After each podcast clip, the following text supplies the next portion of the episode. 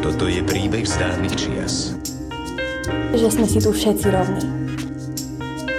Že nás pán Bůh udělal všechny stejné. Tak čo budeme robiť? Hm? No práve. Dobrý deň. Vítame vás pri piatom vydaní podcastu No práve. Dnešný diel sme venovali téme inklúzia. Sme si naozaj všetci rovní? Alebo musíme niekomu k rovnosti dopomôcť? Vieme zabezpečiť život bez bariér pre všetkých? Na tieto a ďalšie otázky nám prišli odpovedať dvaja zaujímaví hostia. Radovan Kirinovič, psychológ a vychovávateľ so zameraním na deti z ADHD a Ivana Hečková, reportérka portálu Aktuality.sk, ktorá svojimi článkami otvára tabuizované témy inklúzie. Dobrý deň, moje meno je Radovan Kirinovič. Momentálne pracujem ako učiteľ a vychovateľ v liečebno-východnom sanatóriu, čo je vlastne súčasťou špeciálneho školstva na Slovensku. Zapadám tak momentálne, že naša škola, naša špeciálna škola poskytuje starostlivosť 32 žiakom. Všetci sú diagnostikovaní ako ADHD, teda špeciálne výchovno-vzdelávacie potreby.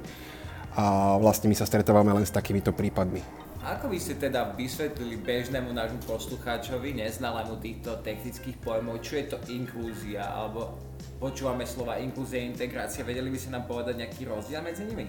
Slova inklúzia integrácia, oni možno znejú, znejú podobne, ale filozofiou sú veľmi rozdielne.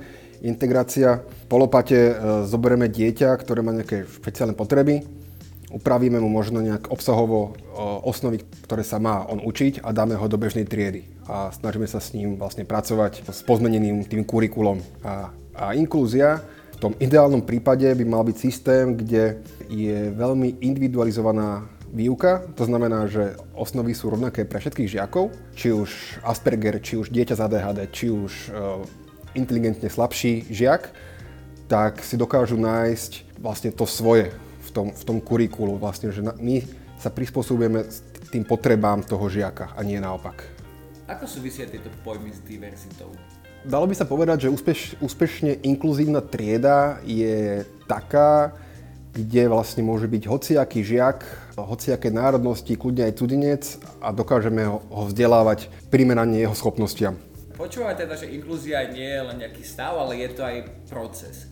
Dá sa vôbec dosiahnuť úplná inklúzia, alebo čo je účelom, cieľom inklúzie? Inklúzia je v podstate ideál, ktorému by sme teda mali smerovať. Je to naozaj proces, takže není to konečný stav, ktorý by sa dá nejakým spôsobom dosiahnuť. Je to naozaj o, hlavne na Slovensku, kde tá inklúzia v podstate zatiaľ žije iba na papieri, vo veľkej forme. Bude tam treba veľmi veľa práce, hlavne s novými pedagógmi a, a stávajúcimi pedagógmi, aby, aby sa naučili naozaj flexibilnejšie viesť svoju hodinu, respektíve flexibilnejšie vedieť odozdať učivo svojej triede. Lebo v podstate, keď to poviem hrubo, veľká časť učiteľov stále učí starým spôsobom, stojí za katedrou, dokonca ešte číta svoje poznámky svojim, svojim žiakom, tí si ich píšu a potom sú za ne hodnotení za to, čo, čo naučia. V najhoršom prípade doma, za domácu úlohu. Tento problém vlastne začína už na univerzitách, keďže týmto, týmto istým spôsobom sú aj učení mladí pedagógovia. Potom vlastne oni nemajú moc veľmi veľký dôvod nejak učiť inak, inou formou. Oni v podstate tiež tie svojich 3, 4, 5 rokov prežijú za katedrou, za, za lavicou, kde im profesor odozdáva svoje informácie a oni podľa toho učia, čo boli naučení. Taký systém memorovania.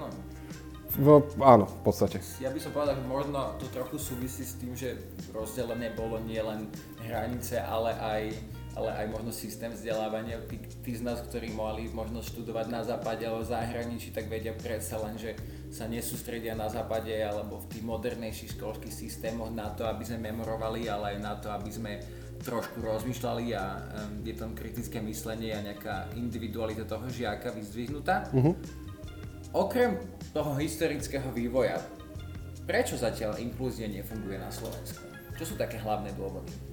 prečo ešte nie sme v tom utopickom, dosiahnutelnom stave inklúzie, ktorá by naozaj rozoznávala právo každého dieťaťa na vzdelanie. Také dva faktory, teda ak vylúčime tú historickú nejakú tú danosť, že naozaj bohužiaľ ten spôsob učenia je do nás už, už vritý. Jednak málo, málo flexibilných, šikovných ľudí momentálne je do školstva a prisudzujem tomu veľkú príčinu aj platovým podmienkam ktoré sú také, aké sú a nevidím nejak veľký dôvod okrem obrovského nadšenia pre mladého človeka, ktorý je šikovný a naozaj je flexibilný a dokáže zmýšľať flexibilne. Neviem, aký by bol pre neho dôvod ísť do školstva, namiesto toho, aby sa napríklad vybral podnikový manažment alebo, alebo, alebo išiel, skúsil nejaký startup, čo je teraz veľmi moderné. Tým, že som zažil trochu startupovú komunitu, tak cítim tam ten pretlak tých veľmi kreatívnych ľudí ktorí sú veľmi šikovní, vysoko inteligentní a je to škoda, že títo ľudia nie sú práve v školstve. Ale prečo by to robili, keď dostanú, hej, povedzme 600, 700, 800 eur? No, zjavne ten stav je tragickejší, aj keď počúvame stále o zmenách, ako sa to má zmeniť, ako veľké reforma školstva prichádza. Chcel by som sa teraz spýtať, nejaké také nejaké skúsenosti z praxe, Povedzte mi jednu dobrú a jednu zlú, alebo respektíve nejakú skúsenosť, kedy naozaj nedostatočná inklúzia človeku obmedzila život a naopak nejaký príklad dobrej inklúzie, kedy naopak sa dalo pracovať s tými znevýhodnenými žiakmi. Taký veľmi pekný vzor. Nedávno som čítal krásny rozhovor s jedným mladým učiteľom slovenským, ktorý učí v Dánsku.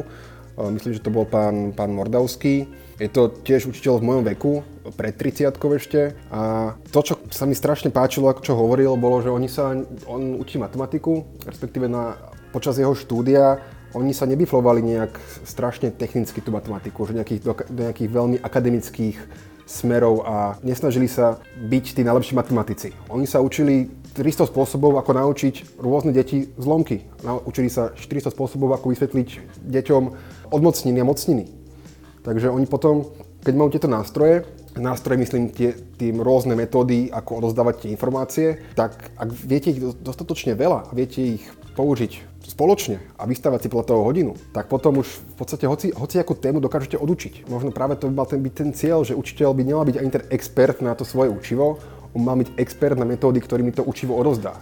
A to je ten strašne zásadný rozdiel toho možno nášho toho školstva, kde naozaj ten učiteľ je stále v tej pozícii toho experta a, a stojí za tou tabulou a má ten prísny pohľad toho, toho profesora a, a toho učiteľa dajme teraz tomu v Dánsku, kde nestojí za, za katedrou, behá po triede, komunikuje s deťmi, prispôsobuje svoju hodinu s tým deťom a každá hodina je iná. A evidentne im to funguje, podľa aj údajov OECD a podobne.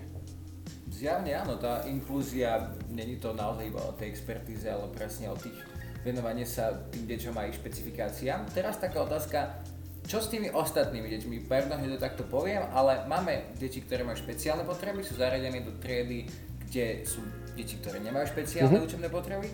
Ako zabezpečíme, aby netrpeli kvôli jedným druhým? To je výborná otázka, lebo naozaj je rozdiel mať v triede 5 detí, ktoré sú hyperaktívne a je možno rozdiel mať v triede 5 detí, ktoré sú naozaj podpriemerne inteligentné, tak hlboko, že majú problém s vlastným vylúčovaním svojich tekutín. Hej? A potom ten učiteľ tam nemôže byť ani, ani plniť tú úlohu toho učiteľa dostatočne na to, aby ostatné deti netrpeli. Takže aby sme chceli naozaj, že ísť to, tou cestou inklúzie, ktorá že vlastne úplne ako keby zrušiť špeciálne školstvo, tak by to potrebovalo aj navýšiť kapacity asistentov učiteľov, špeciálnych pedagógov. A tam, čo sa týka tých mentálne retardovaných detí, tam vnímam tých asistentov pedagógov. Keď začneme teda vlastne učiť formou tých aktivít, respektíve cez tie rôzne metódy, nie len to jednou metódou, ktorú každý pozná, to je tá frontálna výuka, tak vieme potom jednu aktivitu prispôsobiť tak, že žiaci majú iné role. Ja napríklad žiaka, ktorý, ktorý je, učím angličtinu, mám v triede žiaka, ktorý je na tom slabšie intelektuálne, intelektovo teda. A mám žiaka, ktorý je veľmi chytrý, 6 rokov bol v Anglicku, takže on je úrovňou absolútne niekde inde. Takže keď mám jednu aktivitku, tak tomu slabšiemu dávam tým, že on angličtinu v podstate nikdy nemal ani, tak on pomáha, on t- napríklad triedi, triedi obrázky. Prepisuje, prepisuje niek- niektoré, niektoré časti krátkých t- úrivkov, aby sa naučil aj, aj používať ten, ten, ten text. A zatiaľ, čo ten, ten chytrejší, ten napríklad má, môže mať rolu napríklad kontrolora. Že on chodí po triede a pomáha tým ostatným dávať dohromady tie zložitejšie vety. Tým, tým je aj tá úloha pre trochu iná, je možno náročnejšia, zároveň má inú rolu. On práve konkrétne tento žiak je strašne šikovný, ale je práve taký ten, ten rušivý element v triede, lebo on strašne rád e, doplňa za ostatných, strašne rád teda aj skáče do rečí, takže tým pádom je, vie byť aj rušivý elementom. Ale tým, že ja z neho spravím plánovite rušivý element, že môže chodiť po triede a môže radiť ostatným, tak zrazu je, on je spokojný, ja som spokojný, lebo, lebo hej, poviem to úprimne, alebo poviem to tak polopate, že neleze mi na nervy tým, že vyrušuje, ale vyrušuje presne tak, ako chcem. Takže zrazu aj náš, náš vzťah sa môže zlepšovať, lebo nelezme si navzájom na nervy, ja nie som mrzutý, on je šťastný, a robí niečo iné, robí niečo náročnejšie a zrazu v triede, kde je každý úplne na úroveň, dokáže spolu nejak fungovať. A každý si z tej hodiny odniesie kúsok nie, niečo iné. Takže dosielia vlastne tú istú vedomosť, to isté vzdelanie len inou metódou. Tuto sme počuli krásne, ako sa to dá sklbiť tú väčšinovú populáciu triedy um, s tou časťou, ktorá potrebuje naozaj špeciálne, špeciálny prístup. No to sa dostávame k poslednej otázke, keďže inklúzia je takou, nazvime to trochu liberálnou hodnotou 21. storočia a skázeného západu. Povedzte nám vy, čo pre vás teda znamená slovo slniečkárstvo alebo slniečkár, keď už sa takto bavíme o týchto liberálnych hodnotách? slniečkárstvo, slniečkár, je to veľmi kontroverzný pojem. Ja si predstavujem toho slnečkára, z jednej strany to sú, to sú tí nadšení naozaj, ktorí sa snažia prinášať nové veci, majú ten svoj drive. A na druhej strane môže to mať to slovičko negatívnu konotáciu, práve tí slnečkári, ktorí sa potom snažia tie svoje inovácie presadzovať aj na úkor všetkých, všetko ostatného. Tam potom naozaj chápem výčitky niektorých ľudí, ktorí hovoria, že hej, že slnečkári nám to všetko kazia, lebo keď si zoberieme z toho toho púlu ľudí, ktorí naozaj rinčia tými inkluzívnymi zbraňami, obrazne povedané, tak niekedy to môže pôsobiť strašne až arogantne a, na, a možno na silu.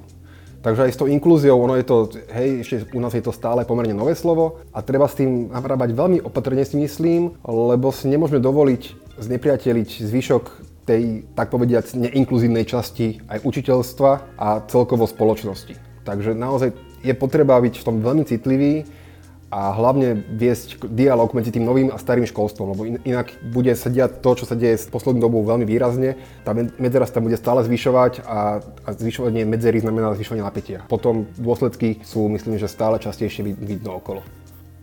Toto bolo veľmi hlboké zamyslenie a myslím si, že veľmi obohacujúci rozhovor, takže vám ďakujeme za dnešný rozhovor. Budeme sa snažiť, a my sme spravili nejakú svoju časť roboty do inkluzívneho vzdelávania a inkluzívnej spoločnosti. Ešte raz by som vám sa poďakovať a prajeme veľa šťastia do ďalšieho života a pôsobenia v slovenskom školstve. Ďakujem veľmi za pozvanie, dovidenia. Aby sme vedeli zabezpečiť rovnosť pre všetkých, nestačí odstrániť iba fyzické prekážky.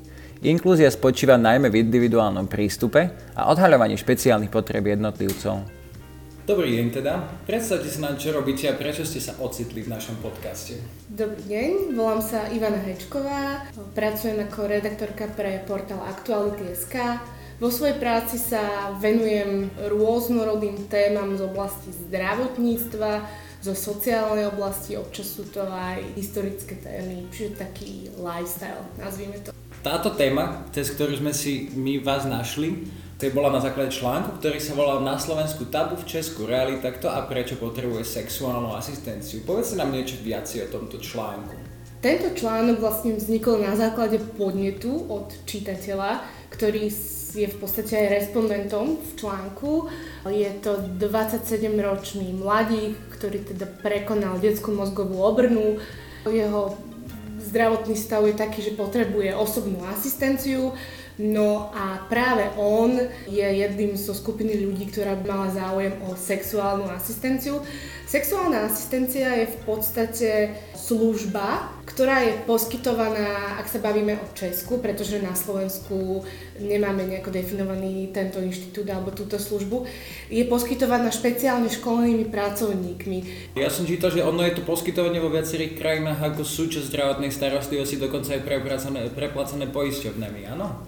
S touto informáciou som pracovala aj ja na začiatku a snažila som sa ju overiť. Avšak čo sa týka aj komunikácie s tým školiacim strediskom v Česku, tak tí popreli, že by to bolo financované z nejakých verejných financií v týchto krajinách. Takže viem, že minimálne v Holandsku, tak tam to funguje tiež ako v Česku, že si to musia teda tí klienti platiť. Ako podľa vás súvisí inklúzia s rovnosťou aj v súvislosti s vašim článkom? Ono, na tých ľudí sa treba pozrieť, že z toho zdravotného hľadiska v podstate, nazvem to tak, že príroda im možno, že niečo nedala a ubrala a svojím spôsobom práve tá inklúzia a ten individuálny prístup im to, čo tí zdraví ľudia majú, má vlastne dodať a dostať ich na úroveň tých zdravých ľudí. A v rámci sexuálnej výchovy by sa to dalo nazvať, že v tom sú tí ľudia takisto nazvime to pojmom normálny, bežný ako všetci ostatní ano. ľudia, áno? Ja keď som komunikovala so sexuológom, pánom doktorom Kubišom, tak on práve povedal presne toto, že ľudia s rôznym mentálnym alebo fyzickým postihnutím možno na nás pôsobia detsky, sú to deti, ale z fyziologického hľadiska sa u nich tie procesy nezastavili a majú rovnaké sexuálne potreby ako ľudia, ktorí nemajú toto postihnutie. Čiže nie sú asexuálni a majú v podstate tieto potreby tiež. Prečo si myslíte, že teda na Slovensku je oklieštený pohľad na to, čo vieme a môžeme spraviť pre znevýhodnených? Prečo sme sa od začiatku nevedeli na týchto ľudí pozerať, že človek, ktorý má napríklad stiažené podmienky výjsť hore schodmi, tak môže mať takisto stiažené podmienky uh, nájsť svoju sexualitu alebo podobné veci. Prečo sa na nich nepozeráme ako na komplexnú bytosť? Neviem, že či to je iba problém Slovenska, ale v ostatných krajinách vidíme, že, že je to trošku na inej úrovni. Ja osobne si myslím, že spoločnosť má... Ono, keď sa pozeráte na niečo, čo nie je vo vašej blízkosti, je to akýsi taký strach z niečoho neznámeho. Ľudia, ktorí povedzme nemajú vo svojej blízkosti niekoho s postihnutím, nemajú vo svojej blízkosti nikoho, kto trpí týmto handicapom, tak sa o to nezaujímajú a, a nestarajú sa o to. No a potom možno, že sa cítia diskomfortne, keď sa stretnú s týmito ľuďmi a nemajú proste dobrý pocit ich prítomnosti a podobne. Čiže podľa mňa toto môže byť jeden z tých problémov, že my máme tak zafixované, že títo ľudia sú jedna skupina, ktorá patrí do, na nejaké jedno miesto v tej spoločnosti a jednoducho prepliesť ich s tými ostatnými ľuďmi je pre nás také neprirodzené a zvláštne. Keď odbočím, tak presne toto som riešila aj na tému inklúzie mentálne postihnutých ľudí na trhu práce. Stretla som sa s vedením jedného zariadenia, reštaurácie, práčovne a hotela, kde práve sa snažia prelomiť túto bariéru tým, že týmto ľuďom ponúkajú prácu v bežných prevádzkach a učia ich tým pracovným návykom, vďaka čomu ich začlenujú do spoločnosti a stretávajú sa s tými bežnými hostiami. A keď som sa ich pýtala, tak prirodzene, že či majú nejaké skúsenosti s tým, že by, že by ja neviem, hostia mali, mali nejaké výhrady alebo, alebo že by mali z toho nejaký zlý pocit, tak povedali práve, že nie že sa s tým nestretli, čo ma veľmi milo prekvapilo, pretože je to taká vec naozaj, že podľa mňa je to taký strach, strach z neznámeho a z toho, že že sa trošku bojíme tých ľudí, ak to tak nazvať. Mne sa stala taká vtipná vec, že som tam na schodoch stretla takého pána, ktorý tam tiež pracoval, podľa mňa tak po 50 mal, mal nejaké mentálne postihnutie a on ma tam vyobímal na schodoch, tak veľmi tak uh, spontánne a ja som v tej chvíli sa tak zasekla a rozmýšľala som, že čo urobím. A nechala som sa objať a bolo to, bola to pre mňa taká nová situácia, v ktorej som sa necítila úplne komfortne, ale keď odišiel, tak vlastne ako som na tú situáciu stále viac a viac rozmýšľala, tak som si vlastne uvedomila, že to bola pre mňa pozitívna skúsenosť, že mi to dodalo takú, takú energiu na celý ten deň, že som si uvedomila, že hej, že tí ľudia prosto sú tu medzi nami a že treba, treba im vytvoriť nejaké, nejaké podmienky, uh, ktoré im pomôžu prekonať ten handicap. Keď sa pýtate na to, že prečo je sexuálna asistencia na Slovensku tabu, no ono to podľa mňa vyplýva aj z, z, z nejakých konzervatívnych názorov a z toho, ale to už ideme úplne do iných sfér, do toho, či by mala byť na školách sexuálna výchova alebo iba v rodinách a podobne. Čiže, čiže ja si myslím, že prepojenie nájdeme aj tam. Ja by som sa možno vrátil ešte, keď už nie do týchto hlbokých. Čo podľa vás? Mala by byť sexuálna výchova na školách alebo nie? Lebo máme tu jednu z otázok a myslíte si, že práve v takýchto prípadoch by to pomohlo spoločnosti? Ja si myslím, že určite áno. Mala by byť na školách, mala by byť samozrejme v vhodnom období života toho dieťaťa. Myslím si to preto, lebo viem aj na základe možno, že nejakých skúseností z okolia, že často argumentácia, že veď v rodine tie deti dostanú dostatočné vzdelanie v tejto oblasti, myslím si, že to neobstojí, pretože sú rodiny, kde sa o tom vyslovene nehovorí, kde je to naozaj tabu a v konečnom dôsledku je to na škodu veci, pretože potom sa zbytočne tí mladí ľudia dostávajú do problémov, do ktorých sa nemuseli dostať, keby to vzdelanie dostali aspoň v tej škole. Ja by som s týmto určite súhlasil. Chcem to prizvukovať trošku našim poslucháčom, že najdôležitejšie je tá informovanosť a preto by som teraz tak naviedol na ďalšiu otázku. Ako si myslíte, že majú úlohu média pri vytváraní tejto inkluzívnej spoločnosti? Myslíte si, teda už sme sa rozprávali o tom, že o týchto ľuďoch je tabuizované, lebo sa o nich nehovorí a nehovorí sa o nich preto, lebo sú tabuizovaní. Je to taký začarovaný kruh. Ako teda môžu médiá, hlavný zdroj informácií vo všeobecnosti, ovplyvniť túto úroveň inkluzívnosti v našej spoločnosti?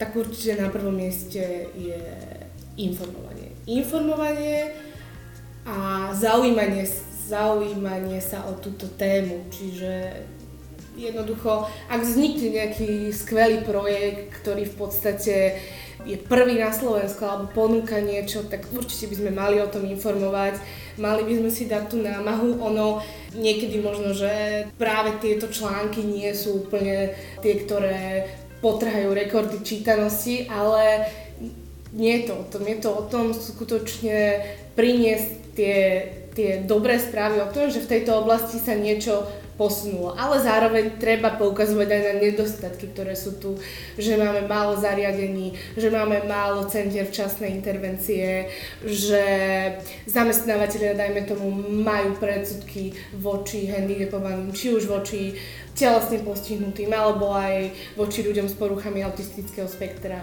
Čiže, čiže myslím si, že treba vyzdvihovať pozitíva, ale taktiež poukazovať a konštruktívne kritizovať negatíva.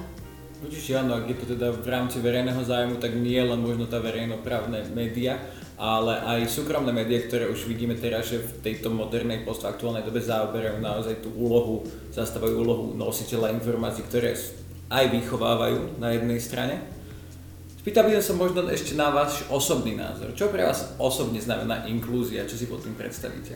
Ono, ja už som to asi svojím spôsobom povedala, že pre mňa je naozaj inklúzia to, že sa podarí vytvorením nejakých špecifických podmienok vyvážiť ten handicap toho človeka a vlastne sa nastolí rovnosť. Čiže ak budeme mať inklúziu, budeme mať rovnosť. Máme takú tradičnú poslednú otázku pre každého hostia. Čo pre vás znamená slovo slniečkárstvo? Ja si musím priznať, že ja toto slovo nemám veľmi rada a osobne ho v podstate v bežnej komunikácii nepoužívam. Je to pre mňa akýsi pseudopojem, ktorý si vytvorili akési protiprúdne síly v spoločnosti a vyznieva trošku hanlivo a je to také pomenovanie všetkého, s čím sa tie protiprúdne sily nestotožňujú v spoločnosti. Super, takže vy ste sa rozhodli nemať predsudky, čo je výborné aj na základe slniečkárstva, aj na základe telesného postihnutia, akýkoľvek veci, ktoré na skutočnosti nerobia inými. Ja by som vám chcel poďakovať za dnešný rozhovor, že ste nám otvorili oči pre túto veľmi skvelú tému, veľmi zaujímavú a dúfame teda, že vás budeme počuť ešte častejšie v médiách a že sa budete venovať teda takýmto tabuizovaným témam ako to teraz. Držíme palce. Ďakujem za pozvanie. No a to by sme mali. V tomto dieli sme sa vám snažili približiť tému inklúzie a problémy, ktorým bez správne nastavených inkluzívnych politík musia ľudia so zdravotným postihnutým čeliť na každodennom poriadku. Ďakujeme našim hosťom, ale aj vám, ktorí si tu s nami vydržali až do konca. Ja som Jakub zo Slovenského národného strediska pre ľudské práva a toto je podcast No práve.